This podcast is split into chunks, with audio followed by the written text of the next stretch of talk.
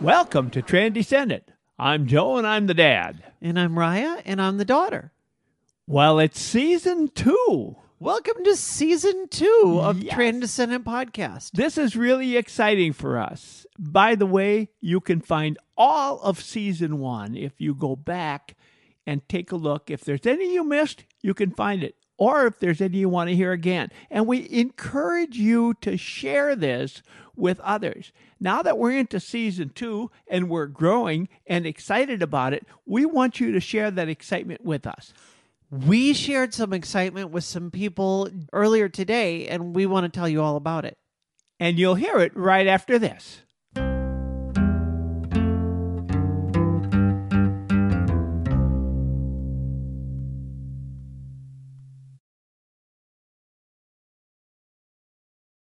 We were invited by the largest Rotary Club in the district to come in and talk about our podcast.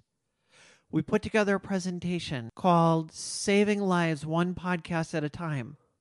And it ended up being quite emotional, more than any of us were expecting. We wanted to share that with you right now. The sound is a little different, so stick with it because I think it'll be worth it for you. We'll see you at the end of the podcast.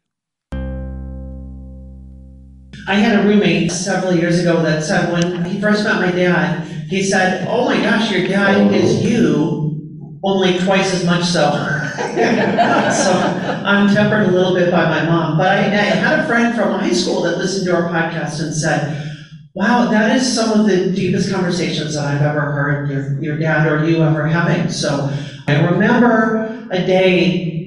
It was the day that I realized about myself. I was at the end of my, my rope and I realized I can't go on any longer. And I did actually attempt because of the issues that I was feeling inside. I didn't try that hard, I didn't want to succeed. But at that point, I felt like with my gender issues that I couldn't go on the way that I was, and I couldn't go on being who I really wanted to be. I felt like I was left with no good options. And my, at that time, wife, uh, now ex-wife, uh, found me and said, oh my gosh, this is really serious, and called a few friends um, and called my dad. And it was really hard to face up to the fact that I had a real situation here at this point that I, I had to face the reality that I couldn't continue on the way that I was. And Dad came over and picked me up from home and brought me into the office and sat me down. And I remember it was one of the most important conversations in my life. And I was just crying and I said, I, I don't know how I can continue on. And Dad said to me, with your children, it's really important that you do whatever you need to do in order to be there for them. And so if that means being who you are, then that means being who you are. So, uh, by the way, I have seven children. So, being there with seven children, being 42 years old, and not not wanting to transgender, not wanting to be who she was, made it really difficult for her. I didn't know anything about this until about that time. Uh, This was all new to me. Uh, Was I, was I completely into a buy-in? No, of course not. I was, prior to uh, even knowing anything about this, I was one of the people who, at the very best, I would say that I was accepting, but not affirming. Actually, at my very worst, I was a lot worse than that. But with Rya sitting there, when I first heard about it, the first thing I said was nothing. I, I didn't react. But when I did react, it was realizing either I accept it or I lose her. There's no choice. That's exactly what it is. When Rya came out and, and told the kids and told her wife, that's when she realized they were not accepting, at least some of them. So with that reaction, me not knowing anything about it is, is when she decided that suicide was the only answer. But when she came in and spoke to me, at least we reached that level where she was willing to go on for the sake of the kids. And she sat in front of my desk and I listened to her, we talked, and she said, by translation, I, I lose everything. I lose my job, I lose my wife, I lose my family. And she just sat there and cried, everything, it's all gone. And I said, you haven't lost me. What I realized at that point is that what happens to people who come out, whether it's transition or whether it's coming out as gay or lesbian or any one of the letters of those of the alphabet, any of those people who come out, if they are rejected by one person in their family, they're going to consider suicide. 45% of the people who are rejected by one person in their family consider suicide. 11% of those people succeed. So we came up with the idea of doing a podcast, and I came up with the idea of calling it Transcendent. Transgender, my descendant, and we took it from there. My sister actually made the, the logo here that you see uh, with the hands together. The idea is that we are a podcast that's about relationships and we are about love.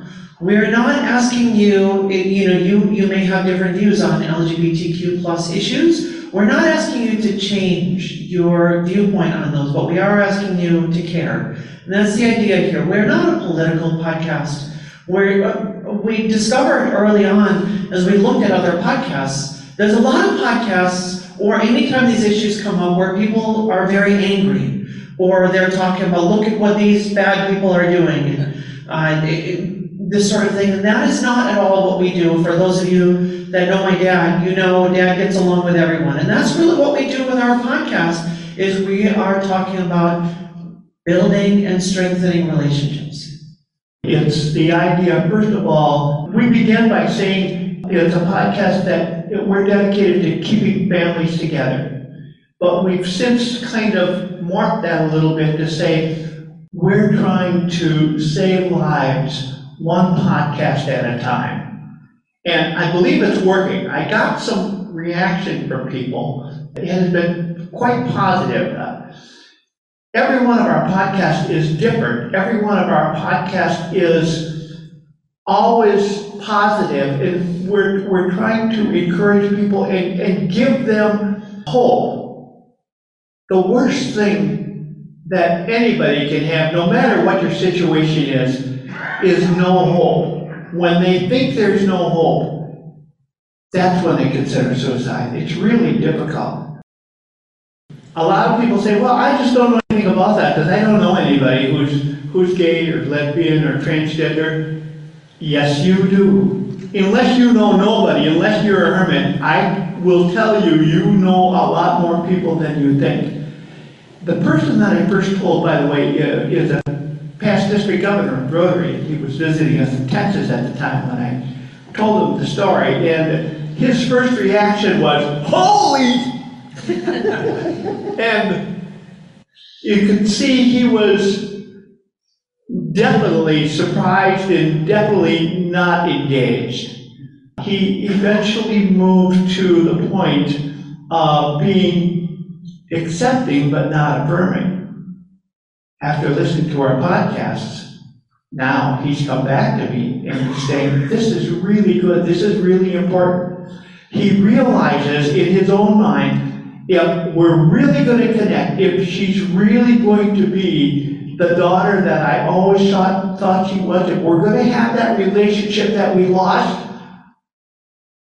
she'll know when I've accepted it, when she knows that I'm affirming. And that's exactly where we need to be. So there's my family, that's my kids. I have seven kids. When I first came out to them, they had never seen me beforehand. I, I had never really cross-dressed or anything before I officially transitioned. So they first met me, actually in a park, we got together and they, my, my now ex-wife, took them all to the park and we decided it was a Sunday afternoon and we all got together so that they could kind of eh, take some time and, and acclimate to me. And so they were playing on the playground equipment and then they sort of gradually came over and said hi and some of the kids right away, the youngest actually had the easiest time accepting me the quickest.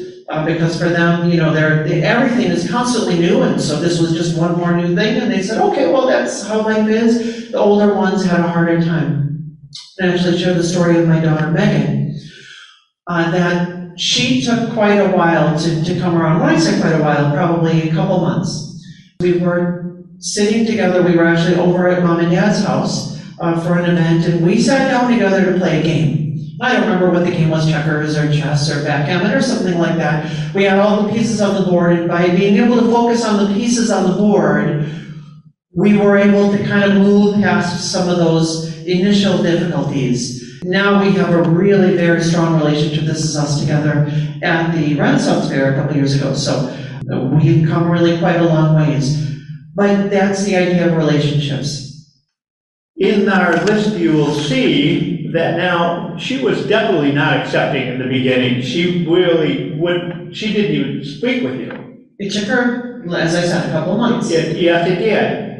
And now she is very affirming, very accepting. Uh, She went to the Pride Center when she was in college and tried to understand as much as she could.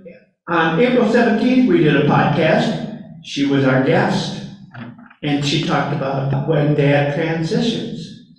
And uh, we were really quite proud of her. It became a, a, a wonderful podcast for her. It's- one of the, by the way, there, there's a whole year's worth here, so, and each one is different. We set up a little studio in Dad's basement. It was when we were in Texas, in a, just hearing about this whole thing and realizing when I got the statistics about the fact that there, there are people out there that consider suicide, almost half of those people. Wow, that's a lot. And that's really where it came from. And we practiced for a year and a half. We did a year and a half worth of podcasts before we decided to go live. And when we went live, we only used two of those podcasts that we created. Uh, everything has been fresh and, and new each week. Comes out every Monday. So we've been podcasting now for just about a year. Our one-year anniversary will be on September the 1st, I think actually the 2nd. Yeah. So we're very, very proud of that. We have all kinds of episodes every week. Uh, we've done, it took us a, a few at the beginning, I think, that we missed, but now we've been consistently every single week, at least since the beginning of the year. Some of the ones that have been especially interesting to people, we talk about bullying, uh, we talked about 15 things your LGBTQ loved one won't tell you. That's one of our most popular ones. We've got a couple that where we've done interviews with some folks here from Rotary. We've got uh, one of our most popular ones was with Dr. Pete Gasper, who is I see us joining us online. Welcome, Pete. And um, so we had him on June 19th. That was a uh, really good podcast. And Wilson Rome we had. And we've got one of my favorites, Joe and Araya's Ultimate Guide to Happiness. Uh, we talk about people that are skeptical and welcoming and saying, you're welcome here, we're not asking you to change, we're asking you to care. Let's go to questions. Chuck? I, have more of a testimonial than a question. I've, I've been uh, listening for what, six months, Joe? Mm-hmm. Somehow. And if you have, I mean, I really encourage everybody to listen to the podcast. I mean, there's a couple episodes, the one with your daughter on was just, you know, I'm driving down the road, kind of wiping tears from my eyes. Was it that bad? And then you had one recently on pronouns. Yes. And and I'm, you know, I think on most people, you don't like change, you're like, oh, really, do I have to, right? But I thought you did an excellent job on, on that one as well. So you guys, you guys are doing, the conversations are so intimate, so honest, and all done with that whole purpose of, of love. It's just really comes through. Really great stuff. Wes? Travis, what's been the time frame from when this started to today? It's been, has to be a period of time. Any idea roughly the time frame? Uh, are you talking with the transition or with the podcast? So with the transition, With the transition, so I have always known since I was a child that I had some kind of issue, um, but I didn't know quite what the issue was. Um, we oftentimes will say on the podcast, if you know one transgender person, you know one transgender person. Everybody's story is different, and my particular story is that I've known my entire life that I had something going on, but I thought, I'm not like those weird transgender people. Uh, you know, uh, because the story that I'd always been given is the person that was, felt like they were a woman trapped in a man's body, and that has never been my experience. But my experience that I would have described is that if you had given me a button that I could press and instantly become a woman, I would have done that at any time in my life. So it was really through, I think, through therapy and through seeing somebody um, really in my 40s, when I just hit my 40s, that I realized I can't continue on. And my therapist said to me, you know, uh, non-transgender men do not come into my office and say, I wish I could be a woman. I think that you are, you know, because I said, I, I feel like I'm not transgender enough to be transgender. And she said, you're obviously having issues, so you need to face up to where you are. So that's kind of, it, it's been sort of coming, it's, it, it's like a snowball effect, that you sort of hit a point, if you imagine like burnout in life, where maybe you're working a job that all of a sudden, there's one day you say, I can't go into that job anymore. And it was sort of that, but more so. I just thought, I cannot continue to live this way any longer. And uh, if you had a chance to go back, would you? If I had a chance to go back, Yeah. Uh, Are you sorry you did this? Not at all, no. I, I'm, I've never a single day regretted my transition. I've oftentimes wished I didn't have to go through some of the repercussions of it. Um, but originally, early on, I thought, I'm gonna just save a few of my old, like, men's clothes in the, in the closet, because there might be a day where I just think this is too much and I just need something old and familiar. And uh, I thought, you know. Was today the day that I would wear those? No, not today, but maybe tomorrow I might want to. And the next day, is today the day? No, but maybe tomorrow. And I found out tomorrow never came. Uh, I never, never, never wanted to wear those again. And I realized, no, this is, this is who I am. Any other questions? Platforms that your podcast is on? Is it like on Apple Podcasts or Spotify, or like how is it found? Anywhere you get your podcast. So yes, both of those. If you go to iTunes and you do podcasts there, uh, just search for Transcendent. Or I listen on Spotify. I listen to all my podcasts on Spotify. But most other platforms as well. I think there's a Google. There's we have an app where it automatically will send to all of the various platforms for getting podcasts. Our QR code on the back here is uh, eh, for Apple Podcasts or Spotify. If you have an iPhone, try the Spotify one. If you have a, if you have an Android, try the um, Apple Podcasts. The other way around. You gotta trans that. So Never mind. take down who's class. Try one, if it doesn't work, try the other one.